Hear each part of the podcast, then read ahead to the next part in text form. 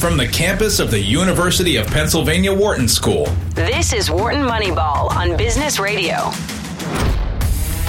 Welcome back to Wharton Moneyball, another virtual edition of Wharton Moneyball. We'll be doing it virtually until we can be back in the same space, which will happen eventually. But for now, you have the whole crew coming at you via Zoom. Eric Bradlow is here, Adi Wyner, Shane Jensen, and Cade Massey.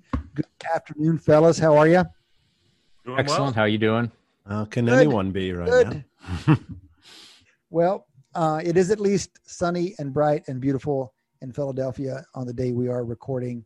We're going to do uh, a format that we've been doing, which is talk about coronavirus up top. We may go quarter of a show, we may go half a show. It feels important to talk about analytics as we um, it, talk about coronavirus as we talk about analytics because one, a lot of stats and modeling to talk about, but also it affects our lives and it affects our sports, which is what we're usually talking about. So, in the first half hour, guys, I've gotten to where I'm just really interested to come around and see you once a week and find out how you've been thinking about the coronavirus and what has caught your eye in the world of coronavirus. So, um, what has caught my eye in, in this is uh, what happened here on Saturday. I wasn't present, um, but Philadelphia, I believe, was the site of maybe the largest protest rally slash march in the country. Um, I saw some of the photographs. I don't know whether the numbers were over. It was, I think, upwards of ten thousand.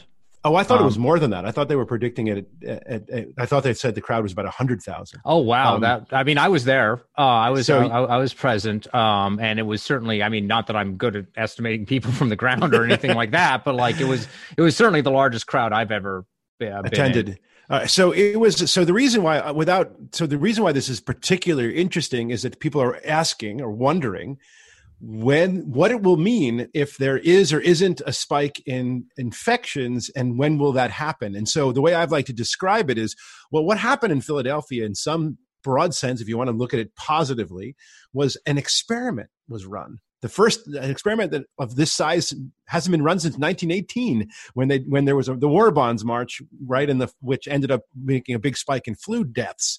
And this was a huge experiment in running a basically a, a, a gigantic public gathering and the question is how many what what can we learn from this? So the good the good side is that this is that we're going to get some information. And so if there isn't a spike in infections that would be an incredibly nice result. And and if there that doesn't happen because that would mean a lot and if there is a spike in infection, well, it means something there too. So there's a lot to to think about, and the question would be when we going is that data going to come in? And that's I think the the analytics question. When will that come in? And I think the first question to ask is how long does it take before in, until symptoms show? And the, there's a, a recent study that suggests it's averages about five days. That's the median, not the average. Five days, but two to eleven is about almost everyone shows up between two and eleven. But the, given the the kind of people who attended, and Shane, you were there, you can speak more directly. These were young people, so they're probably not going to ex, uh, experience serious symptoms. So it's the next round, and when the, the pa- people they pass it to,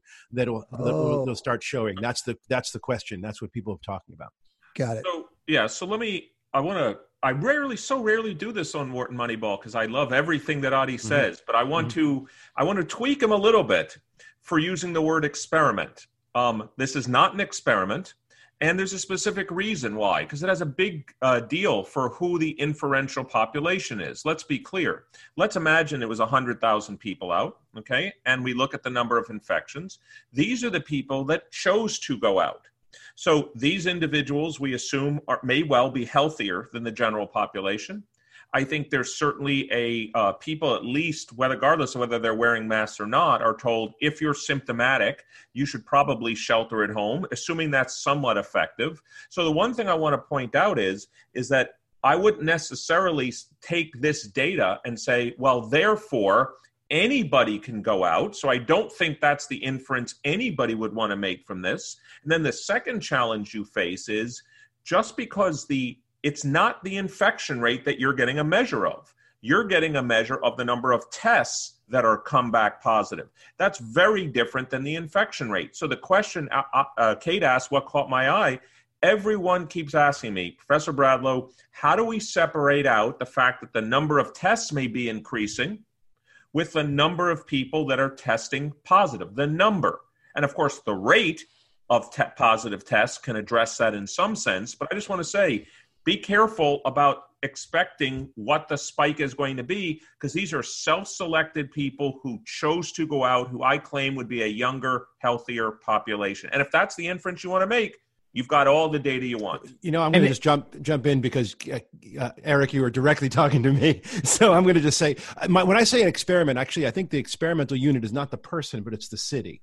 So there are cities that didn't have these rallies and cities that did, and that's what I mean by we can compare. And, and I still, sense. and I still, and, and, and, I, I just want to say the technical term of experiment means there's randomization. Yeah. well, it's not. It's a natural experiment. So we, well, right, but I mean, you know, to the extent, I mean, I, I'm not sure how many large U.S. cities in the U.S. did not have a rally like this, but they're probably very different on whatever confounding. You know, I mean, like it's it's it's talk about an imbalanced treatment and control group, and even that natural experiment. I think it'll be an interesting. I mean, I do think there's some information too. You know, if we don't see a spike, I mean, I will say, sort of as as a person on the ground at this, that every single I, I did not see a single uh, protester not wearing a mask, mm-hmm. like the okay. essentially the entire day. I mean, other than kind of taking them off for a drink of water, et cetera, et cetera. Everybody in the crowd was wearing masks, and you know, we've talked on the show a lot over the last few weeks about you know the kind of data or scientific studies that are coming out kind of looking at outdoor transmission and you know especially if everybody's wearing masks. And so you know you know if there is kind of an absence of a spike well that's depending on whether or not we can actually measure that spike or not if, if there's an absence of a spike that might be further evidence that you know we don't have to be as concerned about kind of outdoor transmission, especially when people are wearing masks. Like at a baseball game.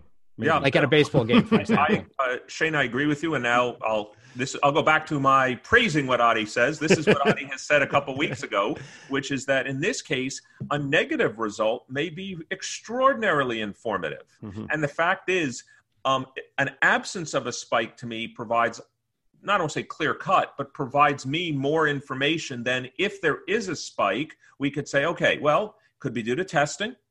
It could the number of tests. It could be due to the self-selected population that choose to go out. It could be that the people that go out to these uh, to the uh, protests also are more le- are less likely to social distance when they come back and so therefore these are mobile people and therefore these people have a higher r factor and greater spread ability so to me a negative test there would be an easier inference in my view than if there were a big spike and now we have to try to causally try to infer what might have driven it I totally, I totally agree that I think a negative result would have an easier interpretation it, because you know even a positive result like a quote unquote spike, um, you know, I mean Memorial Day weekend things were already sort of opening up, you know, kind of immediately before a lot of these uh, the, the, this uh, these protests began, so that's kind of confounded in there as well. I, I, I'll kind of point out just what you were also arguing that like even trying to observe a spike, you know, trying to kind of define even a spike in a con- in the context of how much like our testing norms are changing over time. You know, like I mean, we could easily quote unquote see a spike a, a, spike in the number of cases just because there's kind of like a ramp up in our testing procedure. So I think we'll we'll probably have to turn to things like you know death a spike in, in in deaths or something that's a little bit yeah. you know perhaps so that's not even you know necessarily but real, real quickly either. on that point let's just pin that one down because that was an idea that a few organizations had er, up front let's use deaths as a more precise measure yeah. and um and and it's caught on it's become more common over time but we have to also acknowledge that that's going to be more it's going to be a bigger lag. And, and deaths death norms you know the kind of process that leads to deaths is also potentially something that's changing over time as well. Right. So let me just uh, i can actually follow up because i looked very closely at philly data which has remarkably some of the best data in the country. And i mean philly the city not pennsylvania.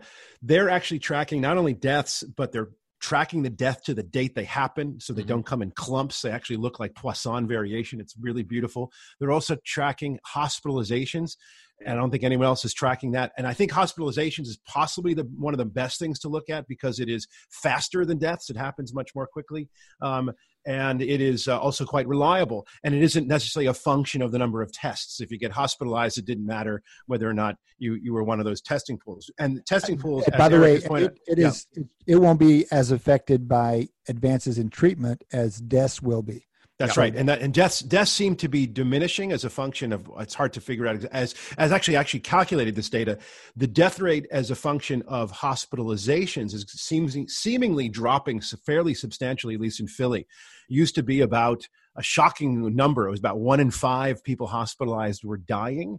Um, the latest two or three week lag shows much closer to about a one in twenty uh, uh, population dropping, dying, that would be conservative. So that'd be, I mean, that'd be a, a good as a lower bound estimate, maybe as, as little as higher as one in 10, but that's a lot lower than it was in the beginning, which mm-hmm. suggests that there might be some actual good, good news on the, on the, on the front of treating the illness. Or it could just be selection bias that the sickest of us were the ones that went to the hospitals earliest.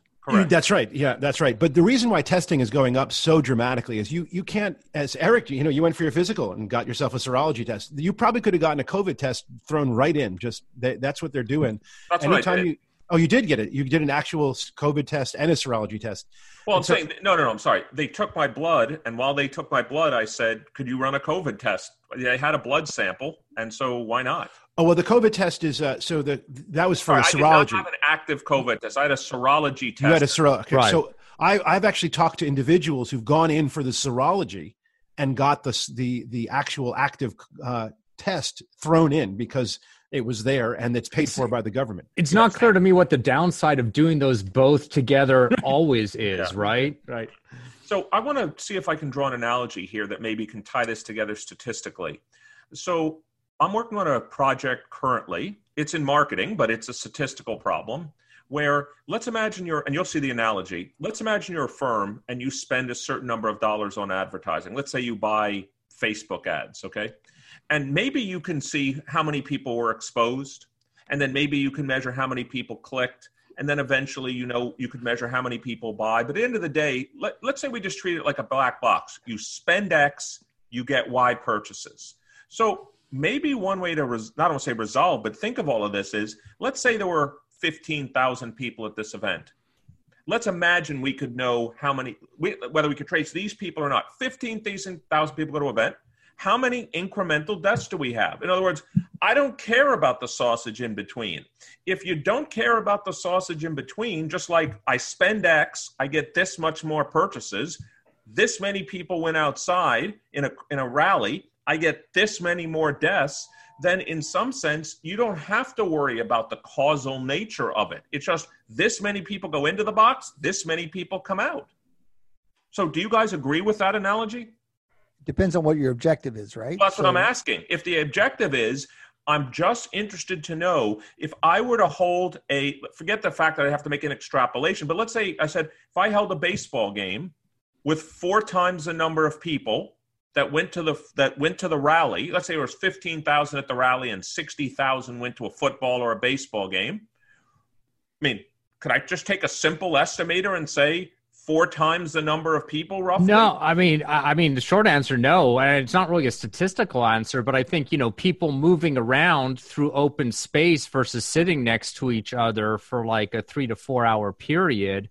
It's just a very different kind of communicate, you know infection dynamic. I think. I mean, I'm sure there would be some information you, you could draw, but I certainly don't think it, it would be for... similar. Let's call it motion-oriented context, as opposed to like again. I'm just trying. I'm just trying yeah. to say statistics. We care about science. We do care about the intermediate steps. But if you didn't care about the intermediate steps, if you were just how many go in, how many come out, then in some sense the, the discussion I was having with Adi is not as relevant. I don't care about the cause. I just care about how many people went into the rally, how many people came out and got the disease or died or got hospitalized. I think there's some merit saying- to that. I mean, would would you would like would you want to create like a scatter plot, for example, that like you know plotted x-axis is like size of size of uh, size of crowds. You know, the, the cities are the units in this, and it's size of crowds, and then it's like you know the y-axis is some measure of you know some outcome measure related to covid I, I, I mean i can imagine gathering some d- uh, information for that but without the intervening sort of steps it's hard to kind of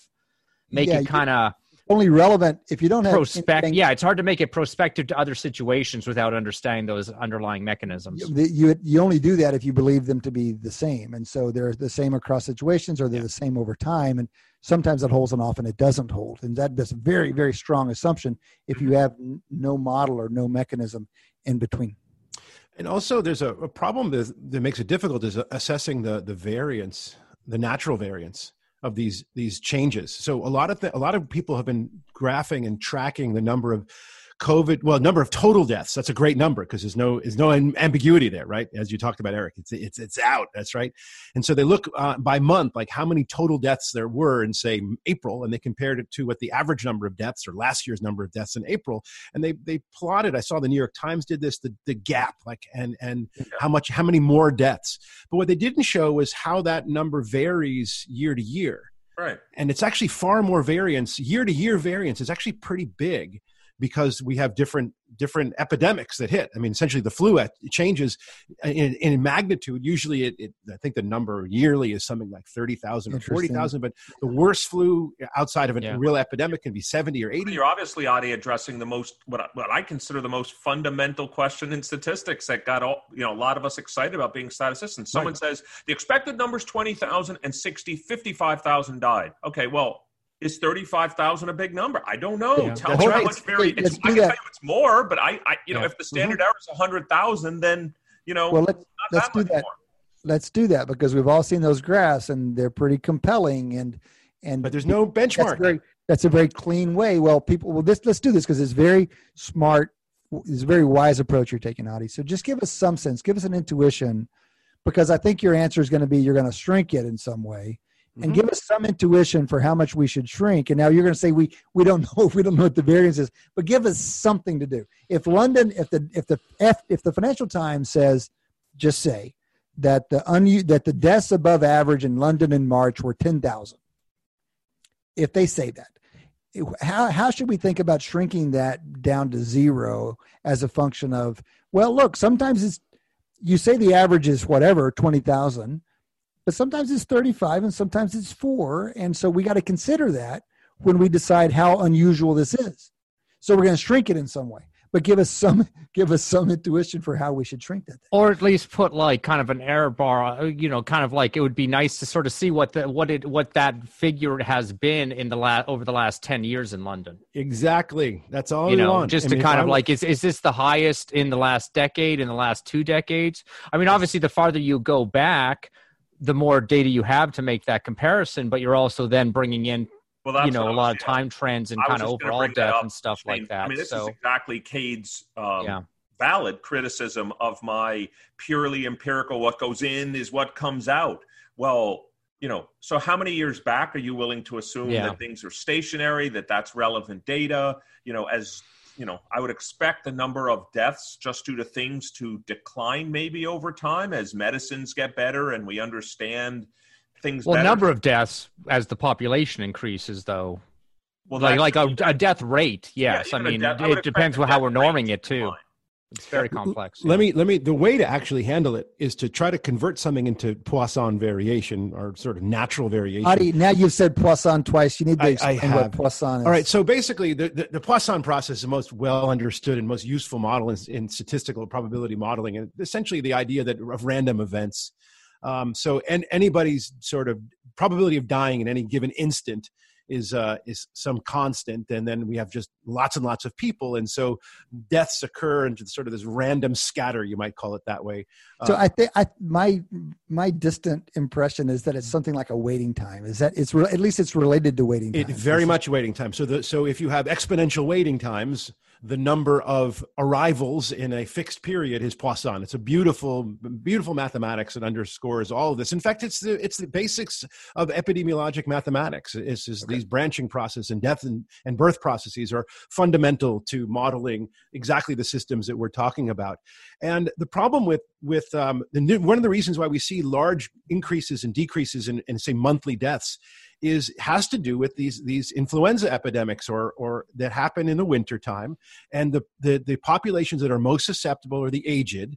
If you're 85 years old you, your probability of living through one of these is not that large in any given and regular uh, time uh, uh, regular seasons and those are the two most common way the most common ways out i should say are influenza flu the, they usually lump them together and heart disease. And when someone dies in the in a nursing home they just often don't even bother to really do an investigation for, for why they died because you know you're 85 90 years you're not in good health and and they just say okay this is one of the one of the two and this is one of the reasons why it jumps so much for year to year. So to, to return to it i said sort of random scatter the trick would be is to look not at the at the seniors, not at the nursing homes, but look at everybody else and look at that spike because that's much more likely to be a nice flat background unless i mean what would cause a a, a huge um, spike in in 40 year olds dying if it weren't a major epidemic and that gives us a nice background for which we would get nice Poisson variance, and we can actually specify what the standard deviation is without looking at the previous years.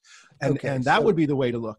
And I'll just also point out, like looking at younger populations, you know, like part of the problem is, you know, to a certain extent, when you're talking about excess deaths due to COVID, you know you're implicitly assuming somehow that if this person died of covid they wouldn't have otherwise passed away, they wouldn't have otherwise yep. died and mm-hmm. if you can, are looking at younger populations that's a little bit more that's of a, a tenable bet. argument very good okay. It's also is it also safe to say that that's it's uh, you would expect expect it to be flatter more consistent with larger populations it's, absolutely it's related right okay right. so that's those are, these are all cautionary notes for us as we look at those kinds of data guys a, a somewhat related question as we transition towards the sports part of our conversation just a little bit before the break. There's news out this week that some of the colleges who've had their athletes return to campus in the last couple of weeks have found some with positive COVID test. Not the immunology test, but the actual active case. And my question to you is so I forget how many on the Alabama football team, four or five, turn up positive. People have had very strong reactions to this. My question to you, and it's a it's an open question, is it good news or bad news that Alabama found four returning athletes with positive COVID 19 tests? Can I just interject a, a, simple laboratory thing that is very important? The virus, the, the technology that uses a PCR test or sequencing DNA, that doesn't care whether or not the virus is active and can actually transmit illness it can stay around, and this has been observed in your sputum, in your body for a long, long time. So just because someone turned positive doesn't mean they either have it, had it, or can give it. And that's just a, a gloss to throw on on that as okay. you guys answer Interesting. your question. Okay, good, helpful, great. So just to try to understand the, the data, I heard about that from Alabama. But I just want to understand something because whether I'm happy or not depends on what your your answer is to my following questions. Were these people tested prior to coming to Alabama. So now, because let's let's say they were and they tested negative, but now they're at Alabama and they test positive. Well, that's a different issue and problem. That suggests that we could bring everybody back to campus, but because exposure happens through other sources, people won't be as safe on campus. If your answer is no, they didn't have it or they weren't tested, but now they test positive, it might suggest, hey, we really need to do testing of everybody before they come back and do it frequently. So, do you know, Cade, were they tested before they came back and now we've got positive tests? I, I don't know. I'm gonna I'm gonna speculate that the vast majority of them will not be tested before they come back, but I, I don't I don't know that. And of course, every school should have a procedure, and they probably have different procedures. But one of the things I think you're suggesting is they should be tested. There should be a test just before they arrive, essentially. Well, so it's kind of know... what the NBA is planning, right? I mean, they're not just letting you go into the bubble. They're they're mm-hmm. letting you go into the bubble if you've tested negative, and they're letting you stay in the bubble if you continue to test negative, and otherwise you got to get out of you got to quarantine, and then possibly you can rejoin the people in the bubble, but you know that you have to continue testing. So you're you're you're going in a more that's great point, Eric. It's, it sounds really important. I, I was simply raising the question of you know it's bad in that look this is going to be complicated. There are, it's not just Alabama either. I believe Auburn, Oklahoma State, some other schools they're already having to quarantine some of these athletes because they've been testing positive.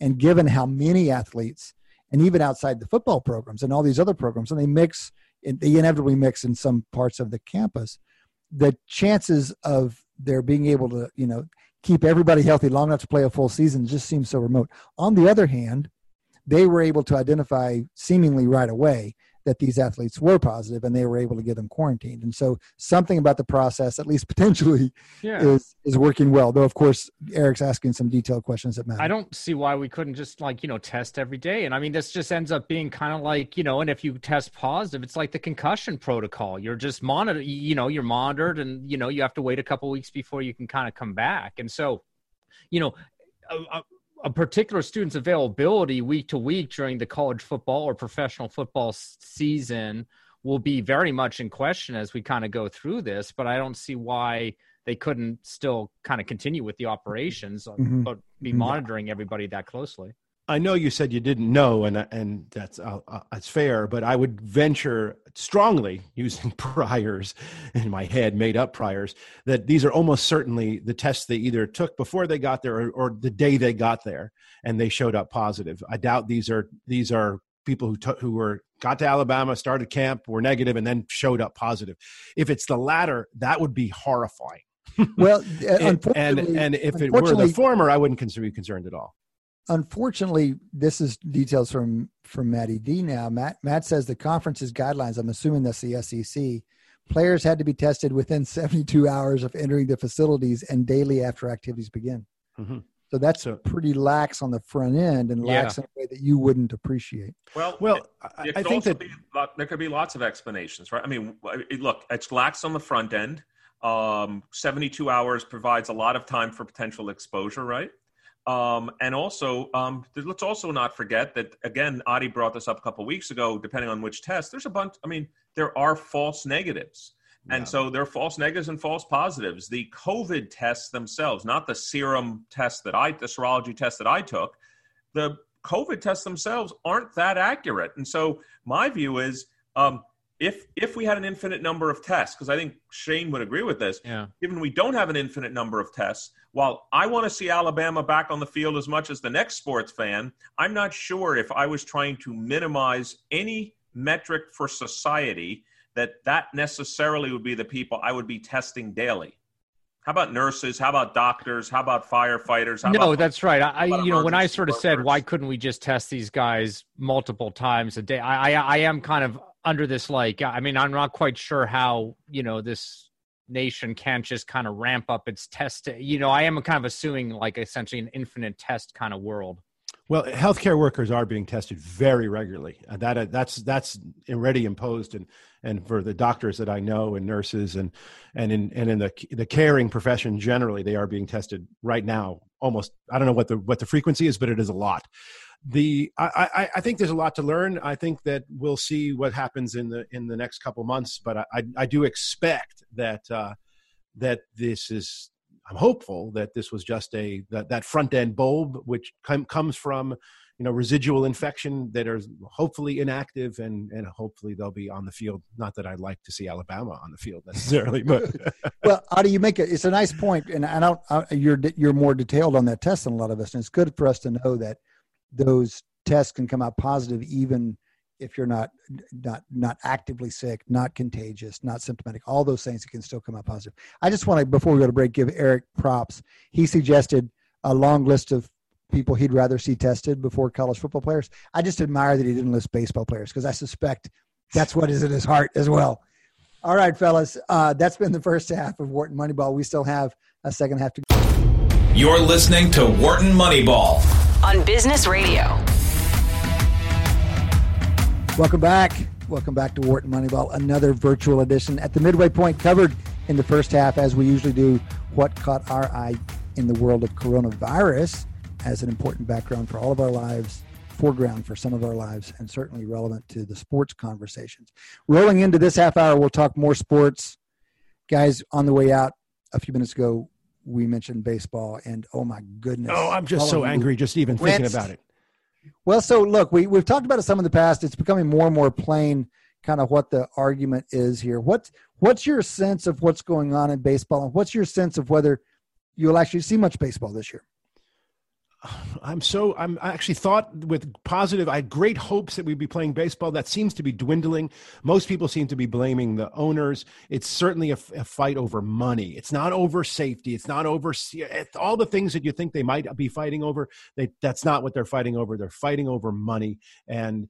Uh, and that bothers me because I think it's the civic responsibility of, of the United States citizens and owners and players to get baseball back. Sorry. So, Adi, I've I've been entertained by your your your your moral argument, but you know I am reminded that in at previous times, like in World War II, they said we must have baseball. We got to keep on going. We're going to play soccer in World War we're going to play soccer in the war because because it's important. So I think you have some you have some good history on your side there. Thank you for um, reminding the world. I, I, just wanted we'll talk more about it, but I just wanted to when you say it's about money, it's let's not be fooled into thinking it's about just this year's money. A lot of the argument is setting up for the collective bargaining discussion next year. They're probably going to have to come off of full pro rata in order to in order to get this thing done. Yeah. And they already agreed. Fair, they already agreed back in March to a prorated kind of contract yeah. where you know back when there wasn't necessarily much hope the season would be played at all. But you're saying season, hundred percent of the game, hundred percent of the prorated game. There's two prorations. Hundred. If you play half the games, you get half your money. But now yeah. you're saying if you if the current proposal is if they play half the games, they get a half times 0.75 of their exactly. money. Yeah. That's that's, now, that's the, the only way deal. that's going to go through. This this gets back actually to more about the distrust between the players and owners about where the revenue comes mm-hmm. from in baseball and that the books are not transparent. Because if the books mm-hmm. were transparent, you could say, look, we're going to get this much revenue money. We're going to get this much ticket money. We're going to get this much concession money. It's all in one big pile, and you'll get the same share as you get in the collective bargaining agreement. And I, I, I kind of, I, I wonder, you know, because I look at this and I look at kind of the the NH, uh, the National Hockey League and the National Basketball National Basketball Association. They've kind of already uh, come up with plans that the players were on board with, and I kind of, I've been trying to think about like why Major League Baseball is struggling to put together a similar kind of plan. One is that they're trying to do kind of a whole season as opposed to just finishing off a season. Um, the other is that, you know, as kind of has been observed, the union dynamics are, of course, different in every sport. And there's an upcoming collective bargaining agreement. I think that's kind of, Worst case. as you guys right. have sort of over mentioned, that kind of is the elephant in the room as far as the MLB negotiations go. And also, you know, I mean, we, we certainly talked in previous shows about um, that specifically to baseball, so much of their kind of revenue is generated from, you know, in person attendance at these games, and so that maybe changes the dynamic a bit. Though I'm I'm pretty sure that you know at least hockey, a large part of their revenue is also generated by in person attendance. So I think they're the somehow, and I'm not actually even sure about the like how they're actually comp what the player compensation. Um, looks like in hockey right now, other than just the players were on board with their playoff. It's crazy, crazy complicated. Every, every things was escrowed. It's just a complete yeah. disaster in hockey. Plus, they have a lot less money to play with, but they've they don't have this union ownership distrust issue. And I really like the point you make that baseball's trying to sketch a whole season as opposed to these other leagues have the advantage. Let's be fair, yep. have the advantage of only wrapping up their existing seasons. To me, what really makes baseball's inability to solve this problem so difficult for the future is that it is a sport that depends crucially on this sort of national pastime status, which makes it highly at risk. So it doesn't have the the built-in fan base that I think hockey, basketball, and football has. It has a much broader sense, sense fan base. If you go to a baseball game, you'll see it's like a thing you do. You take your your kids to the baseball game. It doesn't matter whether you like baseball or not. It's just like kind of something that happens. And there's this this this position that baseball has. It's a even if you don't really like baseball or don't, it's not your favorite sport. It's something that you just do because it's something. It's very American, right? And it I think you baseball get a hot dog and a cold beer, and it's yeah, nice I mean, weather. And you know, the you don't have to of like play is also uh, at, you know beneficial play for is right. increased social interaction. But, but I think distracted by what's going on. Right, but I think baseball is very highly uh, vulnerable to inaction like this. We saw this with the strike of, of years back, and and that the hatred that gets that gets you know this kind of uh, inability of the sides to come together and play the game.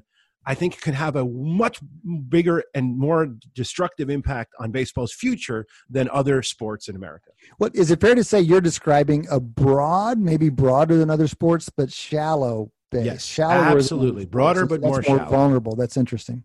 So just to tie this also the national pastime to what Adi was saying about also to analytics, I keep going back to I love baseball. Matter of fact, it might be my favorite sport to watch, and I love every sport, but I might be my favorite one to watch. But it's because of the statistics and yes. analytics of the game. I'm concerned that you play a 40, 50 game season. I'm just telling you. I mean, yeah, yeah you yeah. could still compute a batting average. I get it you can there still will be a someone's going to win the batting title i guess maybe somebody will win the home run title will be won but it won't be compared but i mean how do you compare it how do you again say did because also here's another thing another way maybe to frame it would be, and this gets actually back to the COVID discussion we're having, but not about COVID. Let's imagine they play 50 games. Suppose someone breaks the record for whatever in the first 50 games of a season. Do I give him the record? Like, is it the best? Well, why not? It's the best 50 games, unless you want to say, well, this is a different 50. Well, we, we, have had examples 50. like this historically. Like, um, who was it? Uh, uh, Tony Gwynn was above 400 heading into that strike shortened season. And we don't talk about him like he hit 400 in that season, right? Well, he didn't. He ended up at like 388 or something. But that seems like the only fair way you could compare records is to right? say if, if, they play 50 games, and now you're comparing them to the first 50 games of other seasons. That's the only oh, thing. Oh yeah, you can, do the that. Only thing I'm concerned but about. You can't. I mean, you're not going to be able to multiply it up. You know, no, I'm not multiplying it up. Runs in 40 games it up, but let me tell you what I'm concerned about. Again, we talk about rest all the time on this show. If you tell me you know you're only going to have to play 50 games, like if you told LeBron James at the beginning of the season he'd only have to play 20 or 30 games, you might see the 40 point, 15 assist, 18 rebound LeBron every single night because he doesn't have to worry about 82 games. That's what I don't even know. So I'm saying I'm not even sure I can compare this 50 when you know you have 112 more to go to another 50. Yeah, I mean, what and, you're and saying. Yeah, I mean, I, I, I fully concede. I mean, I think if if if your chief kind of love for baseball is based on comparability to other years, I mean, this year is a complete write off. You know, there's just but, no but, way. But how many? Uh, my pushback on that would be: Adi described the broad fan base as as broad but shallow.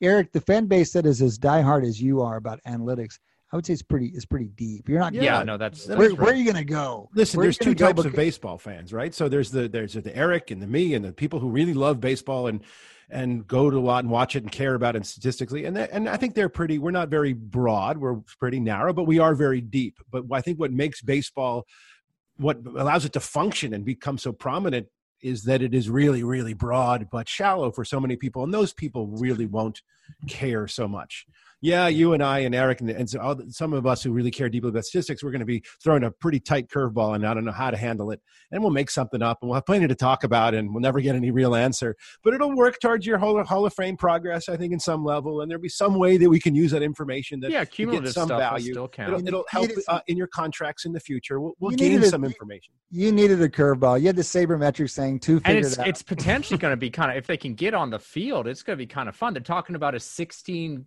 team playoff now I just read today. Uh, it's, it's, a, it's a time to experiment. Hell, what, yeah, no, that's I don't the thing is, you know, experimentation. I'm it, like once but, you give up on its, you know, comparability yeah. to other years, that really kind of makes it all flexible. You yeah, can actually move the fences about, in. Come on, um, people. so I want to point. We're, we, as we leave the baseball conversation, I want to point people to an article by Jeff Passan. I think it was late last week on the financials. It's an ESPN article by Passan, who we've had on the show before, but he really lays out the economics pretty well. And he's the, the argument's essentially the, the owners are going to take a big hit here, and um, the, and and whenever you say as a baseball player you you you were guaranteed pro rata, why would you back off pro rata? Well, it's to share some of the some of the pain essentially. Yeah. But they have a hard time. The other thing is that the owners have the strength to impose baseball. They can just say, "We're going to play 25 games, go," and um, the players in that situation have to weigh do I want a full pro rata for a shorter season? Or might I be willing to take a little bit of a cutoff pro rata on a longer season in order to get more games because the players want to play more games? But Passan does a nice job of laying that out in the ESPN article. If you want more details, guys, they're further down the road with NHL and NBA. Both leagues having uh, having agreed upon a format, and all the details aren't out there yet, but broadly they're sketched. Have you had have you had a chance to look at the details, and do you have any reactions or any comparisons across the two? Well, I yeah, I mean, I, first of all, I'm just kind of very positive on the format of the both playoff, like kind of the qualifying. I mean, I think it's kind of interesting to kind of compare. I mean, the NHL format I think is really interesting, where they basically have give, given up on the rest of the, the the regular season is officially kind of concluded as far as they're concerned, and they're just going to kind of do this qualifying round to kind of narrow down the teams, and then from there kind of do a regular uh, playoff format. The but NBA's be, kind be, of got that. Except, Shane, before you go, let's be precise about that. They yeah. are dividing the the the team the league into two tiers, and so the top four teams in both conferences are granted the top four seeds in each conference, but then they're going to play a round robin with each other. Yeah. uh, to decide the, the seeds.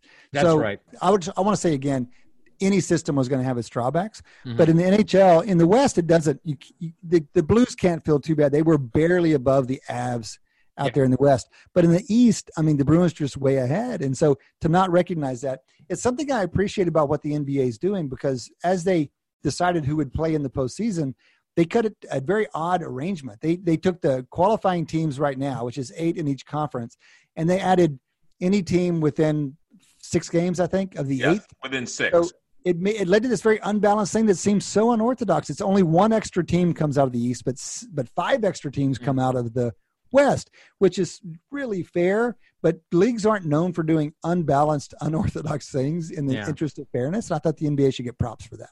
I, what, I asked the question to you guys. So the Milwaukee Bucks, by for guaranteed, we're going to be the one seed in basketball in the East. Okay.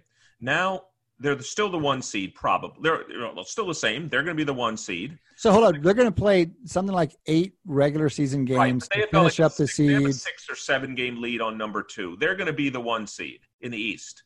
But they are but, playing. But real eight. quickly, have they announced the details on who plays who in these regular season games? Well, you, yes, they have. So you play out your schedule.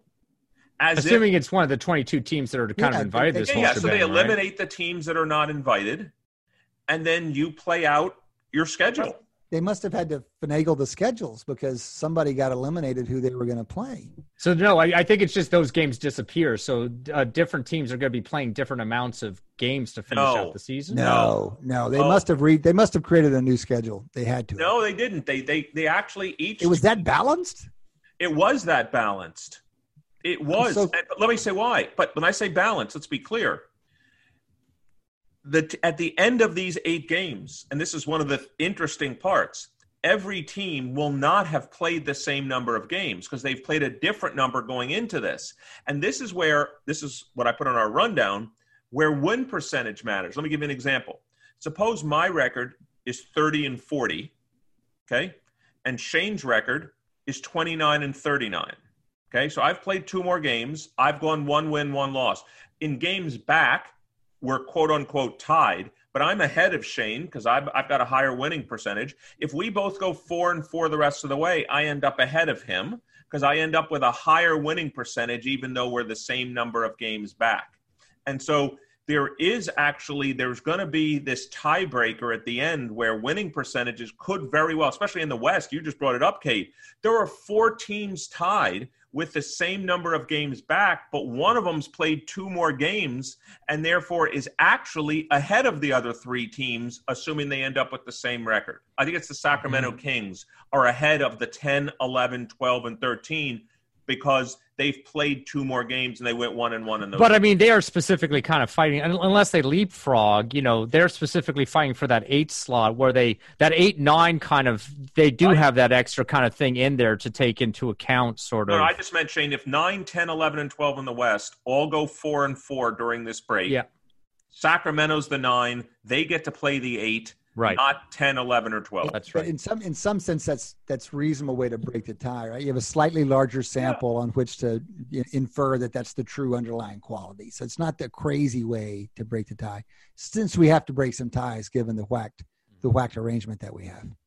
Well, I, you know, I've heard a lot about the, the sports. I want to go back to something you said, Shane, earlier about hockey.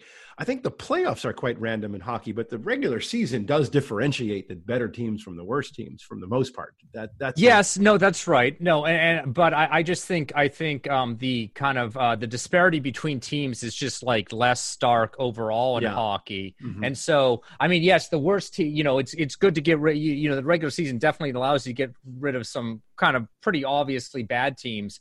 But you know, the difference between the eighth seed and the one seed in hockey, I think, is great. Is, is smaller than it is in basketball. Well, in basketball, basketball's got, got huge disparity. You've got like right, these yeah. two or three super mm-hmm. teams, and maybe it'll be a little bit less, a little bit more random this year compared to past years, but it, it still is less random, I think, in the playoffs. Do we think that the because everyone is starting up again and there won't be as many games if you'd like to get playoff ready that that's going to kind of shrink everything inwards like if we could play an infinite yeah. number which we can't but if we if we could play an infinite number of ones versus eight would a whether it's basketball, NHL, would a larger fraction of eights win than we've seen historically? One would argue that you one you would have expect to, it, yeah. right? Uh, Because Yeah. you know it's not the usual state of affairs. But we could argue that the the better teams, their their dominance would be more dominant. Yeah. They could I make think that could argument. argue but either you're- way. So yeah. How much? Yeah. What, what what is it that confers their advantage? Is it is it prep and pattern and and and rigor, or is it just natural ability? certainly i mean like like in baseball coming back to that because we think so much about sample sizes in baseball you know i mean the you know of course the yankees were kind of coming into the regular 2020 season looking like world beaters as a fan of a mm-hmm. top team you must be the the fact that it's at most going to be like a half a season you know and an expanded playoffs clearly kind of does disadvantage kind of quote unquote the best teams Sure, if Right. you'd rather play an infinite number of games. Yeah. Uh, one, another mm-hmm. thing I was thinking about is thing that thing that great the storytelling around analytics is going to be is what I call the if I had known theory.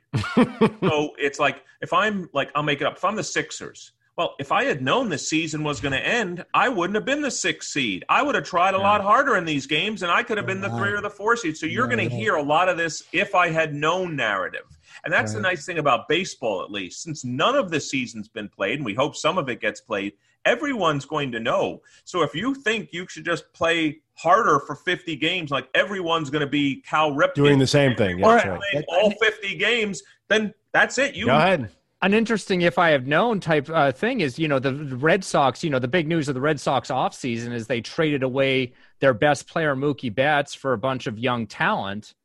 Genius. And in part because he's a free agent at the end of this year. Imagine like like if the season doesn't get played and they just resign him, did they just get those other players for nothing? Incredible, incredible. Unbelievable. How does that work? talk, talk about the greatest move in baseball history. Yeah. Well, chance chance like that happens. I mean, the Thunder Yeah. lost Durant because because the chance of the cap that Yeah. one year that spike that allowed the Warriors to add him. I mean, chance does happen, and chance affects entire organizations' paths. Yeah.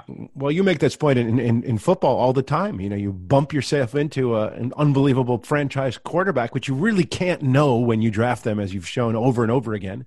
And Yep. then what? A, that's how'd that happen? I mean, the the the you know the Indianapolis Colts exhibit A on that. They happen to be number one when Peyton Manning came across, and they happen to be number one 20 years later when uh, Andrew Luck came across. But speaking of all pro NFL quarterbacks, and just to get one note on football in here, our buddy Josh Hermsmeyer posted an article at 538 last weekend. Did y'all see this thing? He says Steve Young was the better quarterback.